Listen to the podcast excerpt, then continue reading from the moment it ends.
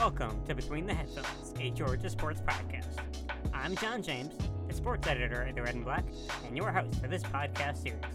Each week, I'll talk to Red and Black sports reporters to get pulse of UGA athletics, straight from the source. This week, I'll be joined by football beat writer Bo Underwood and assistant sports editor Owen Warden. Welcome to the show, Bo. Thank you for having me. We are approximately two weeks out from G Day, and the big question is still unanswered at the moment. So, Bo, who is your favorite candidate in the quarterback room? I have to go with the boring answer, say Carson Beck.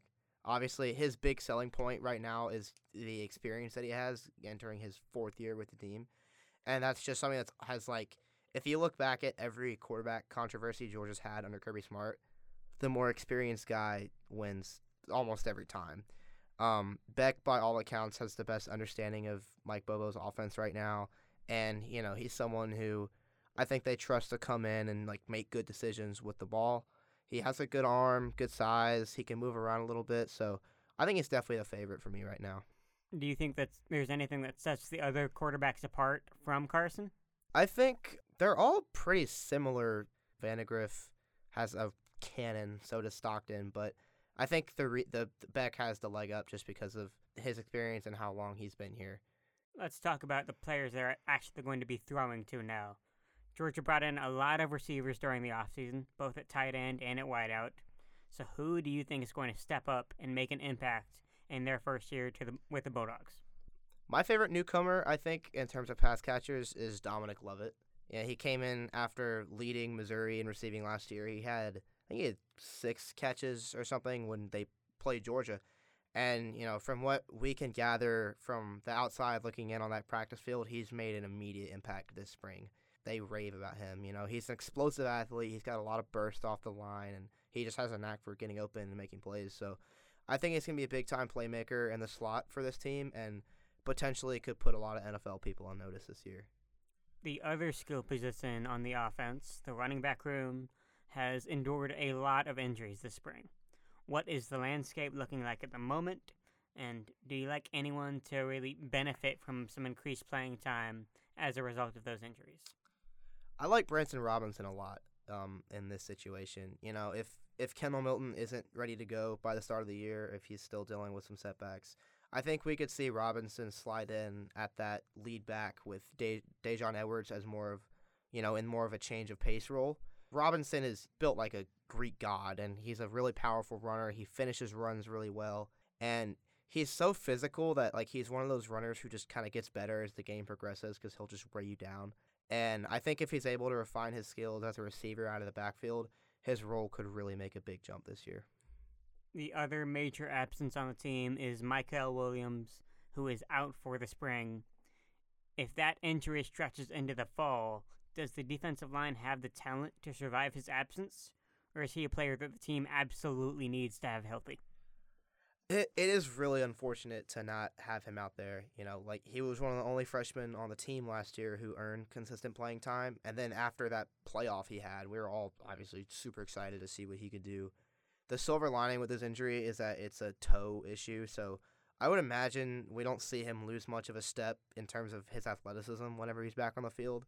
So, yeah, with that injury, other young guys who need to step up on the edge, I think Damon Wilson and Samuel M'Pemba could be fun names to watch out for, but you know they're both really young, and it'll take some time to figure out this group now that Williams is out for the spring, and the injury to Marvin Jones also complicates things a lot. So we'll have to figure that group out as the spring progresses.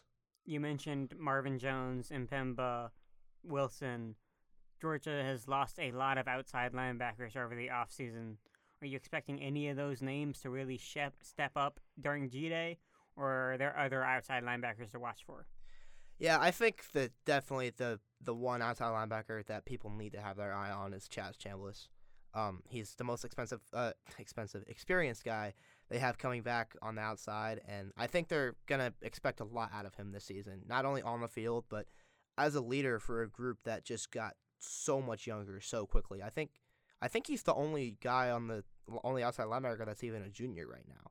So he's going to be more comfortable with the scheme than ever before this year, and I think he'll be a, a real threat off the edge this year at the outside linebacker. And yeah, we could definitely see some of that come G Day. Finally, it also seems like there are a few positions in the secondary that might be up for grabs. Do you think that we'll have a definitive answer to any of the defensive back questions coming out of G Day? Or are we going to have an offseason full of uncertainty? Yeah, so right now it appears that Kamari Lassiter has a pretty solid hold on that number one corner spot, which makes a lot of sense because last year he played opposite Ringo pretty much the whole year, and he played really well. The other side right now looks like it's between Daylen Everett and Nyland Green, who are both incredible. They're both blue chip prospects who have been waiting for their shot. I'm personally a pretty big fan of Nyland Green's game. Like he has some of the best ball skills in air instincts that a high school prospect has had that I've ever seen have. Right now, though, I think Everett has had the edge so far this spring, and that's probably what I would expect to see coming out of G Day. But yeah, there is a lot of uncertainty there still, as you said. And then at safety, I think Malachi Starks probably has one of those spots locked up. And then filling the hole from Chris Smith, I think is going to be between Dan Jackson, Tykee Smith, and then Smoke Bowie.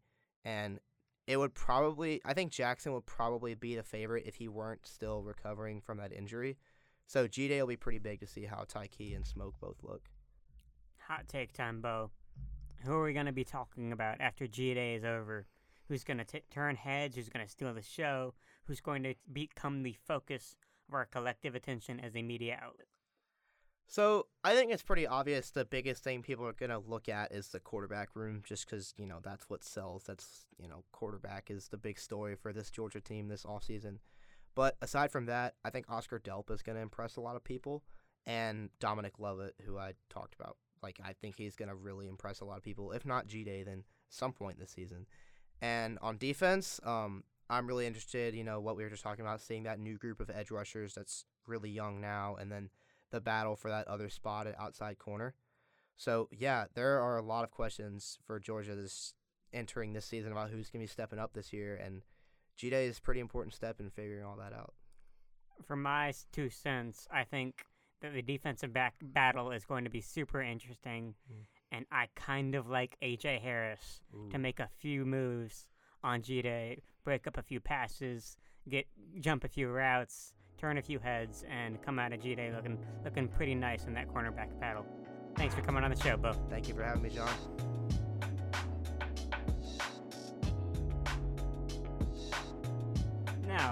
Joined by Owen Warden for a progress report on the baseball team halfway through the regular season. Welcome to the show, Owen. Great to be here, John.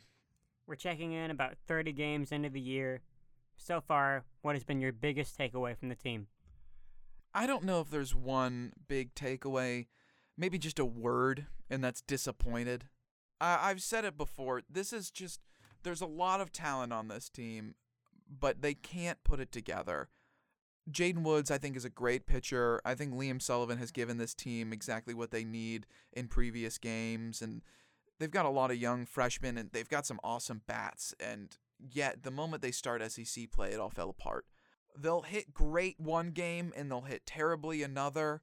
I mean, 4-0 against Vanderbilt, that's a winnable game. You have a your collection of guys come in and they're able to hold Vanderbilt to 4 runs, which is awesome and yet your offense can't do anything that day, that's it's disappointing. It's true it truly is disappointing and, and, and there's a reason that Bulldog fans are so disappointed on Twitter right now. It's because there should be a certain expectation for this team and you can't you can't be performing like this when it really matters.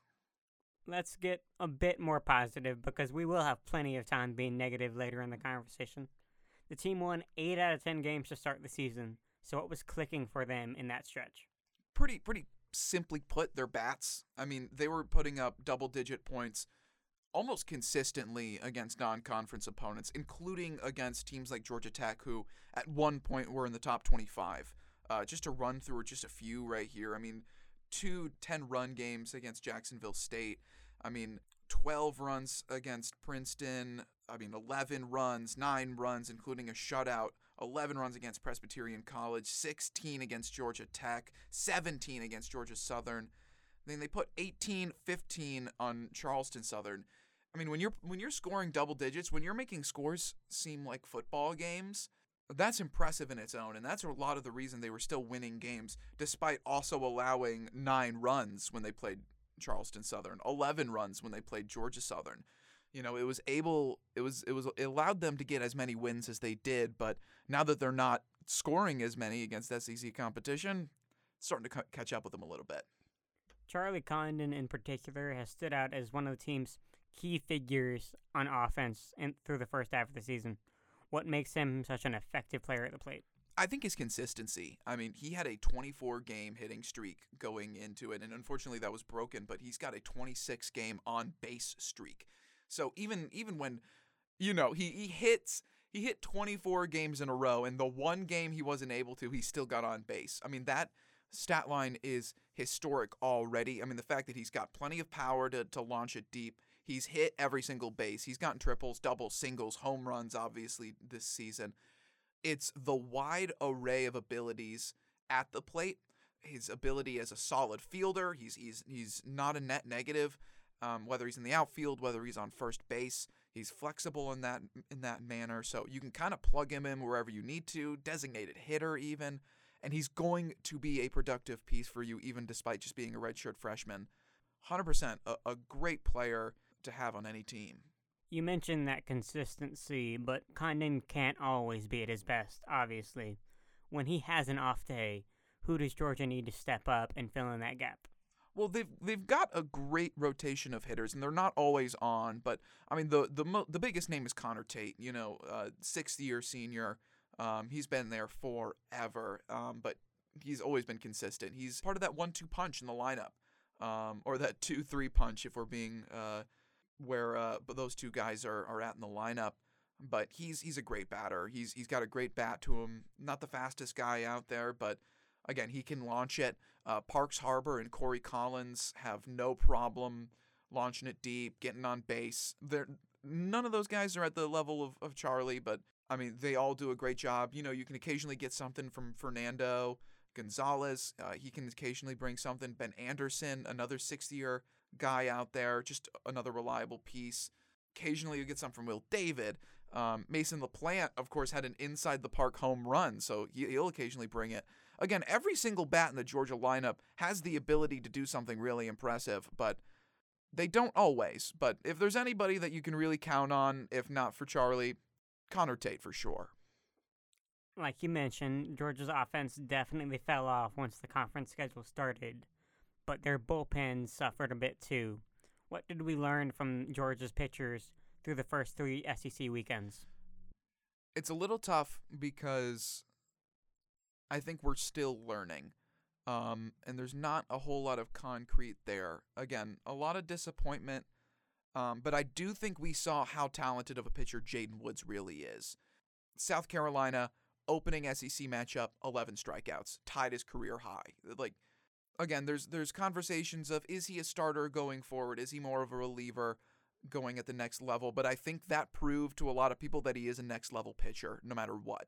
Um, if you're able to produce 11 strikeouts against a really good South Carolina team, you, you've got what it takes. Um, I think Liam Sullivan's just been disappointing. Um, again, he also had an 11 strikeout game um, earlier in the season against Princeton that came right after Jaden Woods's. But so far in SEC competition, he just hasn't looked great. So they definitely need him to step up. But I also think that they learned a lot that there's some flashes coming from their freshman pitchers. I mean, Matthew Hoskins, Leighton Finley, these guys are, are guys that they're flashing a little bit. They've got something to them, and there's something to be excited about there. Maybe not for this season, but going forward, I think if those guys can continue to develop, Georgia might actually have a bit of a rotation. So, what can Georgia do to turn around this recent stretch of subpar performances? Is it just more consistency on offense, more consistency from the bullpen, or a bit of both? I think it's a I think it's a bit of both because uh, when you're so disappointing on both ends, you kind of need things to be picked up. But I also think a lot of it comes down to luck, and I guess timing is the best way to say it you need to be able to take advantage of opportunities. And I think that's the biggest thing they really need to do is when you do hold Vanderbilt to only 4 runs, your offense has to put up 9 like it can against Vanderbilt. We've seen them put up a we we've seen them put up good numbers against SEC competition before, but like They, yeah, sorry, I said nine. They scored eight runs against Vanderbilt. They needed that production in game three. But when you're allowing nine runs, when you're allowing 16 runs, like that consistency is going to be the death of you in an SEC schedule. So until you time things better, I guess, and, and you're able to have offensive production when the other team's down, you're not going to win games. So then the question becomes will they take advantage of those four run opportunities where if the offense comes through, you're right in that game? Georgia has 27 games left this season. Owen, what is their record over the final 27?